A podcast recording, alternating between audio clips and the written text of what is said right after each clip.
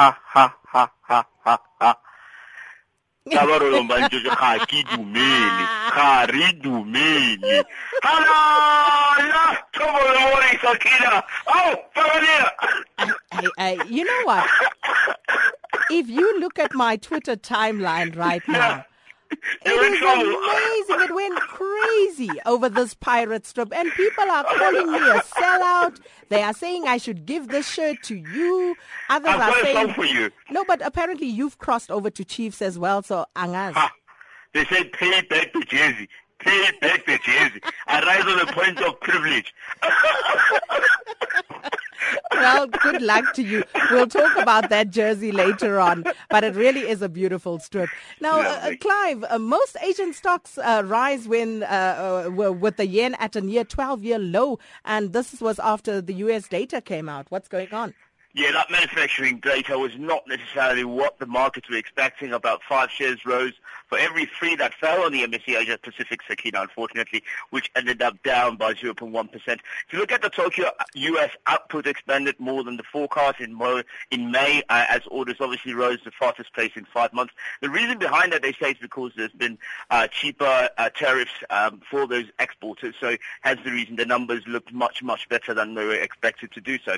Uh, the Japanese Topix climbed about the 13th day now today, uh, thanks to the weaker yen as the dollar continues to strengthen. They went down. It's sitting now at around 125 yen to the dollar. Um, this data, Sakina says, it's not comfort recovery. So it means that they, they it, it shows that there's some sort of stability, but yet um, a lot of traction has been blamed on the fact that uh, the dollar has been very strong. So even the numbers themselves could be just uh, for uh, short term. Uh, so it's not going to be for a long time. Hmm And um, then just looking at uh, HSBC, the Malaysian airline, and Takata, they continue to struggle in their regions as slow growth is really biting into profits there. Oh, it's problematic, uh, Sakina. I don't even know where to start. I don't know if you know, you remember the stories of the Malaysian Air. Obviously, we had the flight that obviously disappeared, and we're still looking for it. Um, then we have this one that was shot um, uh, going past Ukraine. Um, they are now going to be laying off about 6,000 members of staff. Their profit shares have, have dropped by almost 59%.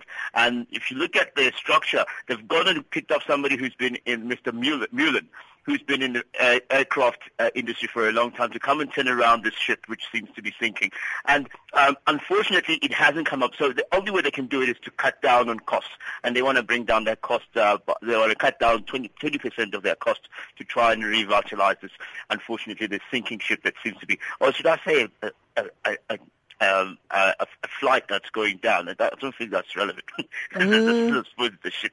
So uh, very, very difficult time for Malaysian Air. If you remember as well, it's the same with Takata. Takata, the airbag guys, that now they've just recalled another 13 million uh, cars that they have to bring back and repair. They're borrowing parts. This is the funny part. They're borrowing airbags from other of their from their other competitors to make sure that they make up for the shortfall. So very difficult times for Takata as well.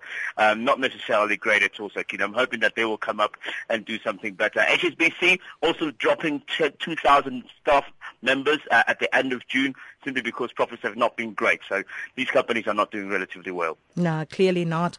But um, Hermes Birkin, now a pink handbag went on sale and it was auctioned for two hundred and twenty-three thousand dollars. Yep. Yep. This, this is the record. The one before that was called the Burnin. It, that that sold for about two hundred and eighteen dollars, and the one before that was two hundred and three thousand dollars.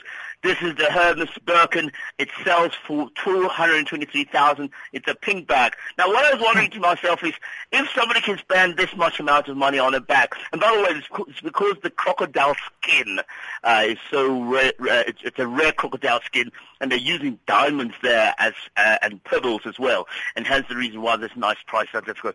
I wanted to find out because, Sakina, I know what my wife puts in her bag. It seems like there's things that come out of there that you just don't expect. Sometimes you, there's like a hammer, and there's, a, there's all sorts of things. There's shoes in there. We have everything in the bag. Everything. so unless this bag comes with those goods, I'm not interested.